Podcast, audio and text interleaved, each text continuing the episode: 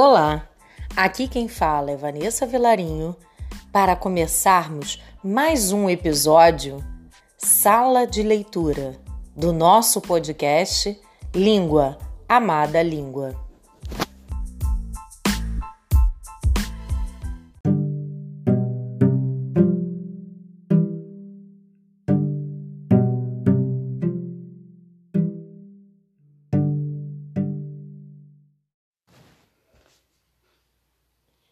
Marcelo, Marmelo, Martelo. Marcelo vivia fazendo perguntas a todo mundo.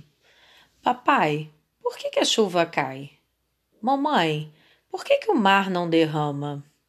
Vovó, por que, que o cachorro tem quatro pernas? As pessoas grandes às vezes respondiam, às vezes não sabiam como responder. Ah, Marcelo, sei lá. Uma vez, Marcelo cismou com o nome das coisas. Mamãe, por que, que eu me chamo Marcelo?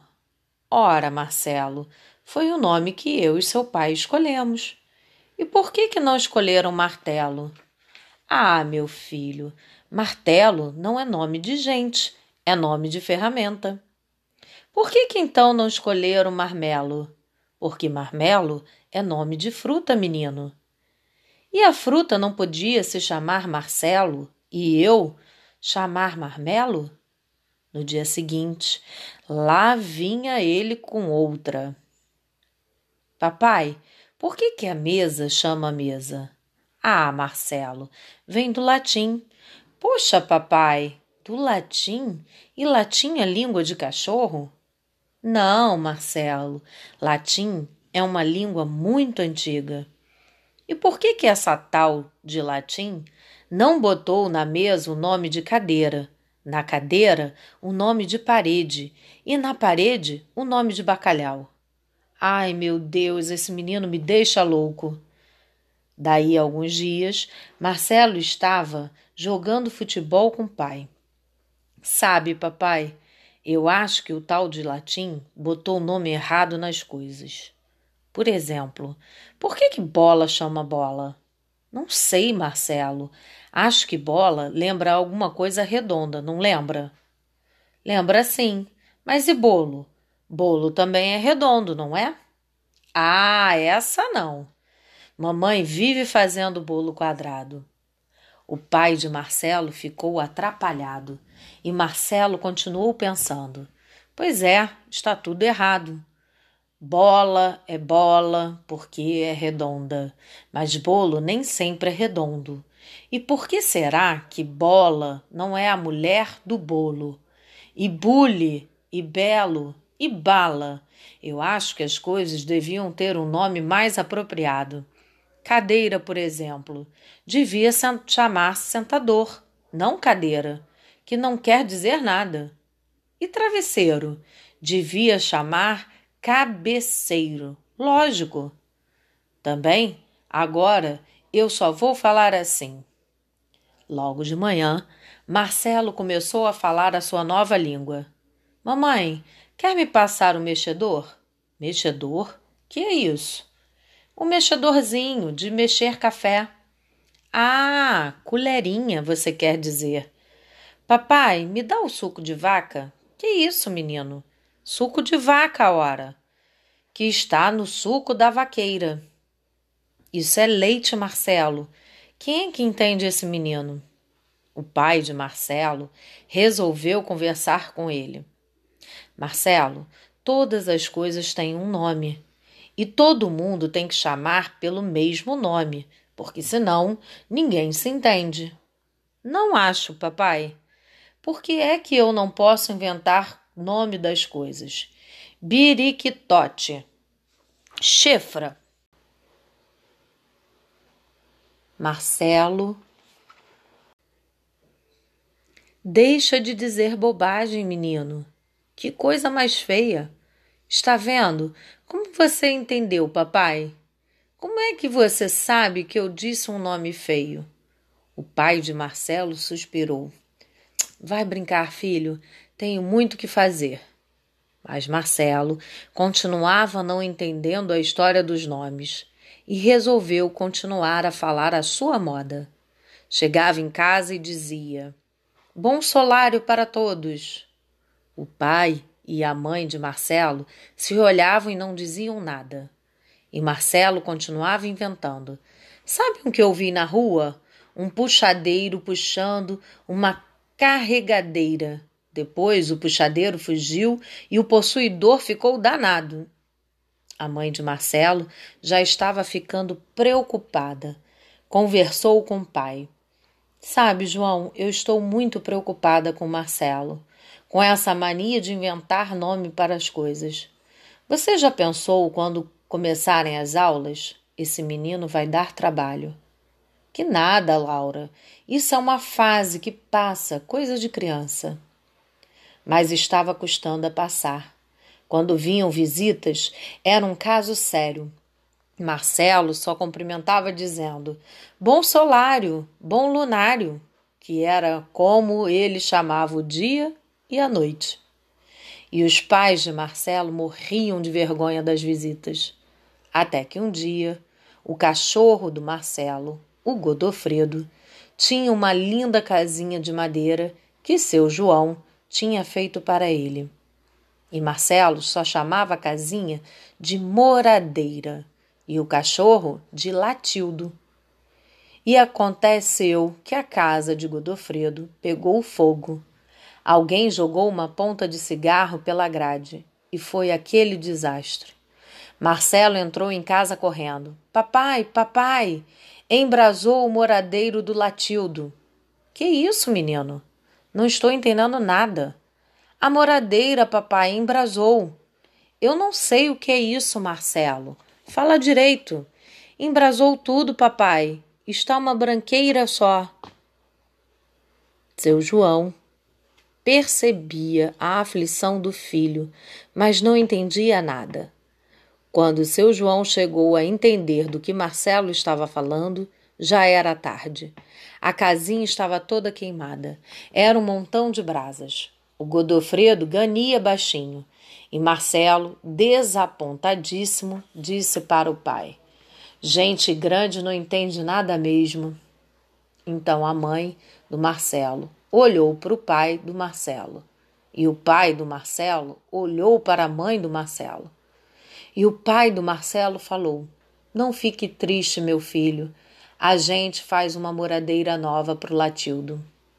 E a mãe do Marcelo disse: É sim, toda maronzinha, com a entradeira na frente e um cobridor bem azulzinho. E agora, naquela família, todo mundo se entendia muito bem. O pai e a mãe do Marcelo não aprenderam a falar como ele, mas faziam força para entender o que ele falava e nem estão se incomodando com o que as visitas pensam. O tempo passou Marcelo cresceu, trabalhou e se casou. A filha mais velha de Marcelo já está com sete anos. No outro dia, ela chegou perto do Marcelo, que estava lendo o jornal, e perguntou: Papai, por que, que a mesa se chama mesa? Marcelo, Marmelo, Martelo. Texto de Ruth Rocha.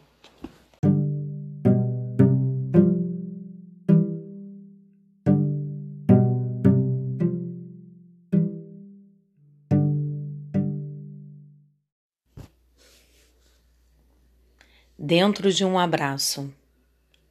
Onde é que você gostaria de estar agora, nesse exato momento?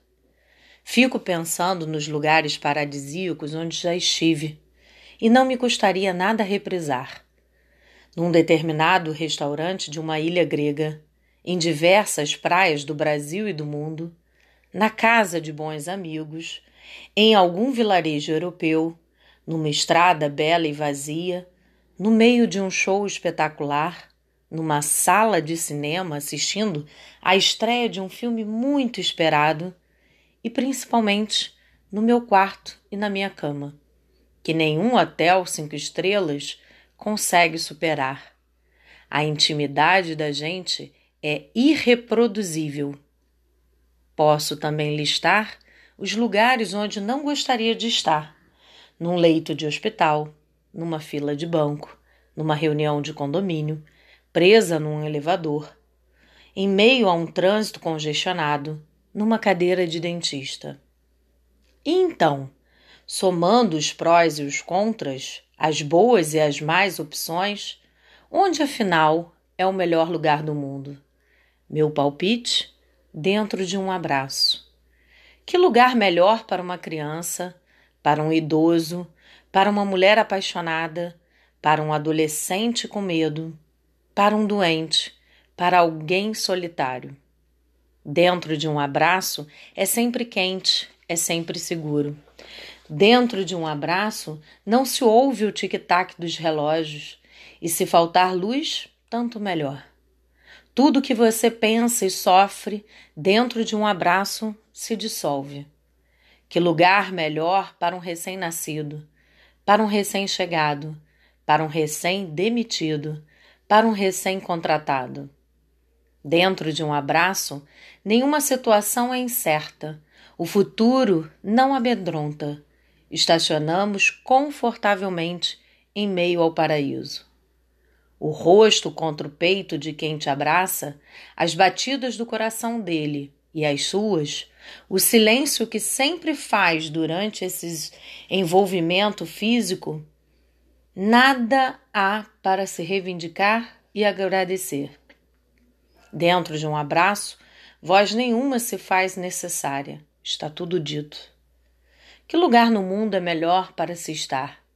Na frente de uma lareira com um livro estupendo, em meio a um estádio lotado vendo seu time golear? Num almoço em família, onde todos estão se divertindo? Numa final de tarde à beira-mar? Deitado num parque olhando para o céu? Na cama com a pessoa que se ama? Difícil bater essa última alternativa. Mas onde começa o amor, se não dentro do primeiro abraço? Alguns o consideram como algo sufocante, querem logo se desvencilhar dele. Até entendo que há momentos em que é preciso estar fora de alcance, livre de qualquer tentáculo. Esse desejo de se manter solto é legítimo, mas hoje me permita não endossar manifestações de euforia. Entrando na semana dos namorados, recomendo fazer reserva num local aconchegante e naturalmente aquecido, dentro de um abraço que te baste. 12 de junho de 2008, texto Dentro de um Abraço, da autora Marta Medeiros, livro Feliz por Nada.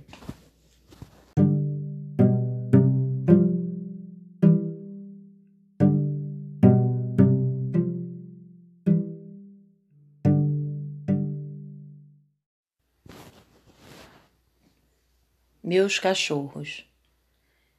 Eu tive meus cachorros e fui me desvencilhando das cordas e coleiras da proximidade. Não criei mais laços com os latidos. Finjo que não tenho mãos para demonstrar afeto. Meus cães eram vivazes, vira-latas, baldios. O primeiro tinha o nome de Xodó e a empregada tratou de deixar o portão aberto de propósito. Nunca mais foi visto, nem ele, muito menos a empregada. O segundo surgiu no dia 7 de setembro e dei o nome de Sete. Eu assistia Mob Dick e chovia canivetes.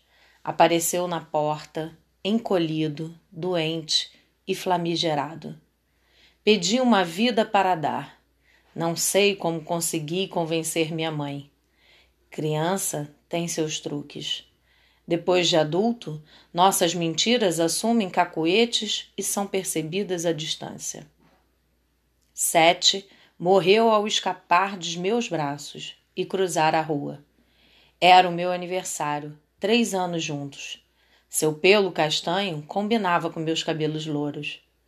Ele jogava bola com laranjas. Andava pelos muros como um gato, lambia o meu rosto quando chorava.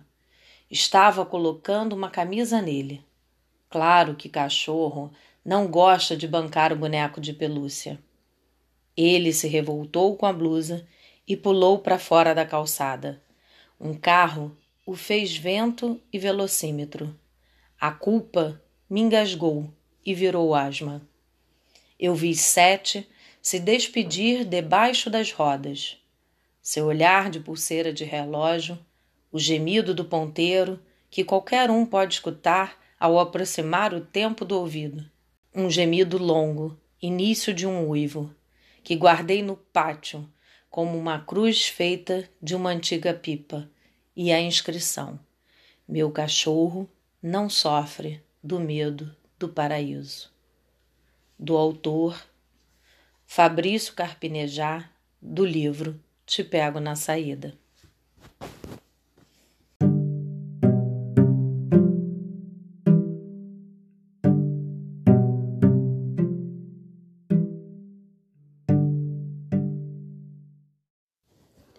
Inferno Nacional.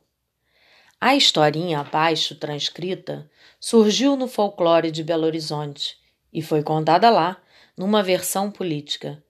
Não é o nosso caso. Vai contada aqui no seu mais puro estilo folclórico, sem maiores rodeios. Diz que era uma vez um camarada que abotoou o paletó. Em vida, o falecido foi dado à falcatrua.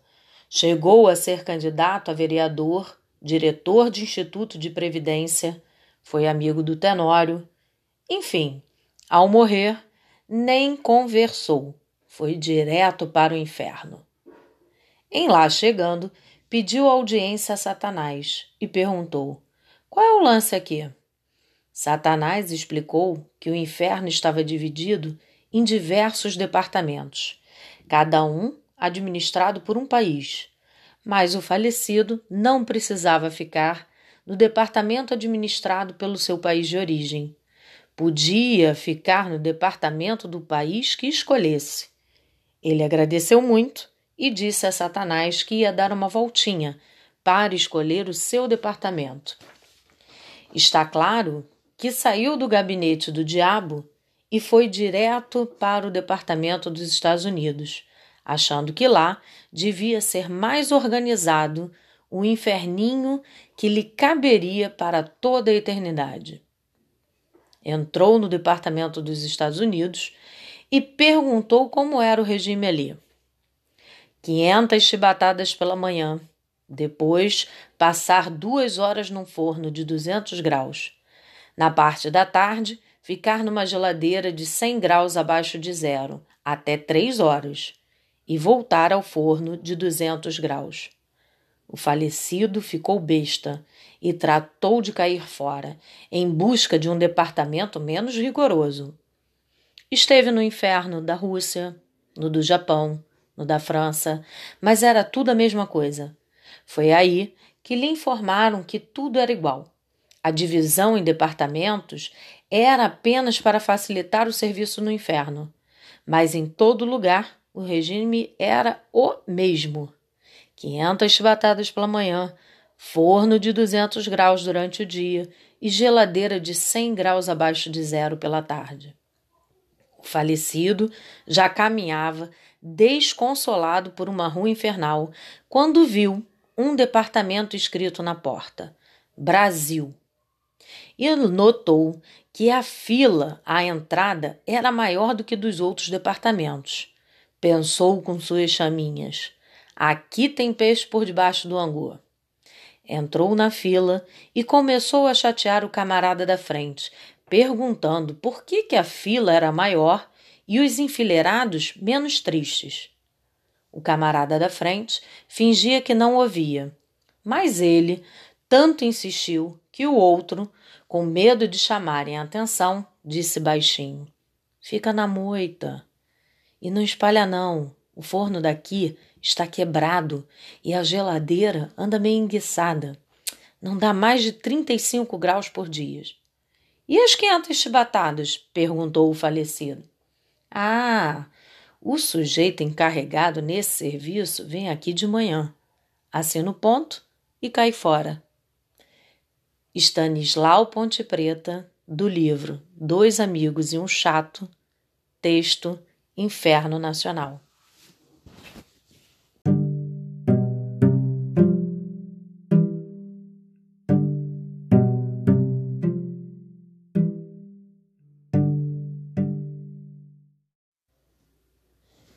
Essas mães maravilhosas e suas máquinas infantis.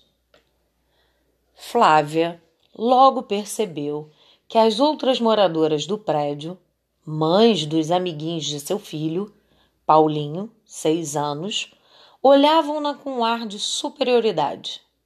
Não era para menos, afinal, o garoto até aquela idade, imaginem, se limitava a brincar e a ir à escola.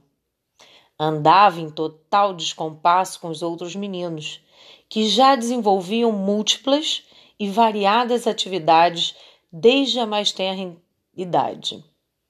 O recorde, por sinal, pertencia ao garoto Peter, filho de uma brasileira e um canadense, nascido em Nova York. Peter, tão logo veio ao mundo, entrou para um concurso de amamentação. Como tirar o leite da mãe dez lições. A mãe descobriu numa revista uma pequena pesquisa feita por médicos da Califórnia, informando sobre a melhor técnica de amamentar, chamada técnica de Lindstormer, um psicanalista, autor da pesquisa, que para realizar seu trabalho mamou até os 40 anos.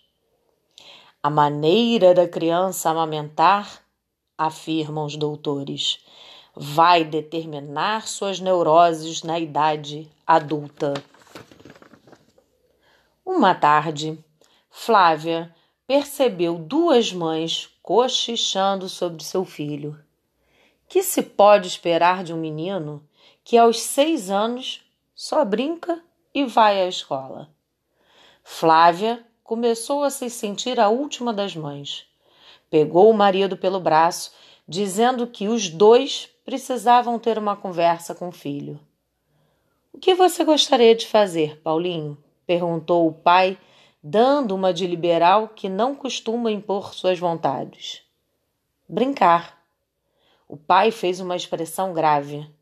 Você não acha que já passou um pouco da idade, filho? A vida não é uma eterna brincadeira. Você precisa começar a pensar no futuro, pensar em coisas mais sérias, desenvolver outras atividades.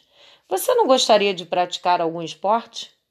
Compra um time de botão para mim. Botão não é esporte, filho. Arco e flecha. Os pais se entreolharam. Nenhum dos meninos do prédio fazia curso de arco e flecha. Paulinho não seria o primeiro. Os vizinhos certamente iriam julgá-lo uma criança anormal. Flávia deu um calção de presente ao garoto e perguntou por que, que ele não fazia natação. Tenho medo. Se tinha medo, então era para a natação mesmo que ele iria entrar. Os medos devem ser eliminados na infância. Paulinho ainda quis argumentar, sugeriu alpinismo, foi a vez de os pais tremerem. Mas o medo dos pais é outra história. Paulinho entrou na natação. Não deu muitas alegrias aos pais. Nas competições, chegava sempre em último. E as mães dos coleguinhas continuavam olhando Flávia com a expressão superior. As mães, vocês sabem, disputam entre elas um torneio surdo nas costas dos filhos. Flávia passou a desconfiar de que seu filho era um torneio surdo nas costas dos filhos. Flávia passou a desconfiar de que seu filho era um ser inferior. Resolveu imitar as outras mães e, além da natação, colocou Paulinho na ginástica, no cursinho de artes, inglês, informática, judô, francês terapeuta, etc. Botou até aparelho nos dentes do filho. Os amiguinhos da rua chamavam Paulinho para brincar depois do colégio. Não posso, tenho aula de hipismo. Depois do hipismo, vou para o karatê. E depois do karatê, faço sapateado. Quando poderemos brincar? Não sei. Tenho que ver na agenda. Paulinho andava com uma agenda pombo debaixo do braço. À noitinha, chegava em casa mais cansado do que o pai, em dia de plantão. Nunca mais brincou. Tinha todos os brinquedos da moda, mas só para mostrar aos amiguinhos do prédio. E lá ia ele, ao som da música de Paulo Sérgio Vale. Tem que nadar, tem que falar, tem que suar, tem que encorpar. Paulinho dava um duro dos diabos. Mas no futuro ele saberá nos agradecer, dizia o pai. O garoto estava sendo preparado para ser um super-homem e foi ficando adulto, antes do tempo, como uma fruta que amadurece de véspera.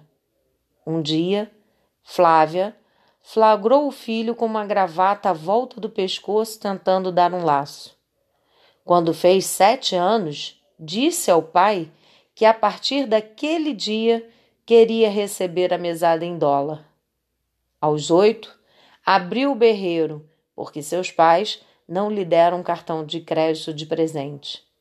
Com oito anos, entre uma aula de xadrez e de sânscrito, Paulinho saiu de casa muito compenetrado.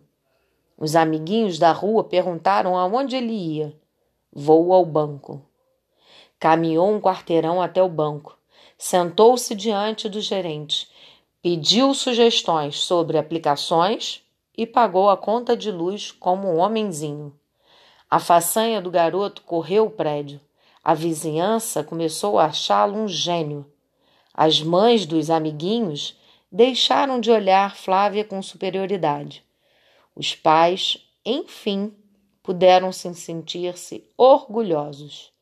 Estamos educando o menino no caminho certo, declarou o pai batendo a mão no peito. Na festa de onze anos, que mais parecia um coquetel do corpo diplomático, um tio perguntou ao Paulinho o que ele queria ser quando crescesse. Criança. Paulinho cresceu. Cresceu fazendo cursos e mais cursos. Abandonou a infância, entrou na adolescência, tornou-se um jovem alto, forte, espadaúdo, virou Paulão. Entrou para a faculdade, formou-se em economia.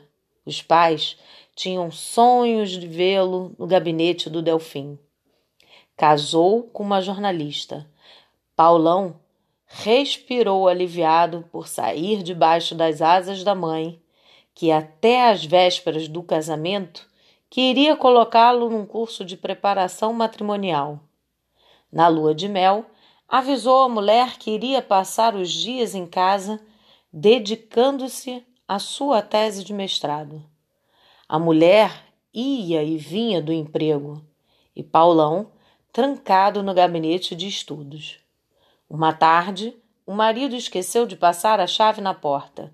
A mulher chegou, abriu e deu de cara com Paulão, sentado no tapete, brincando com um trenzinho. Do autor Carlos Eduardo Novaes, essas mães maravilhosas e suas máquinas infantis.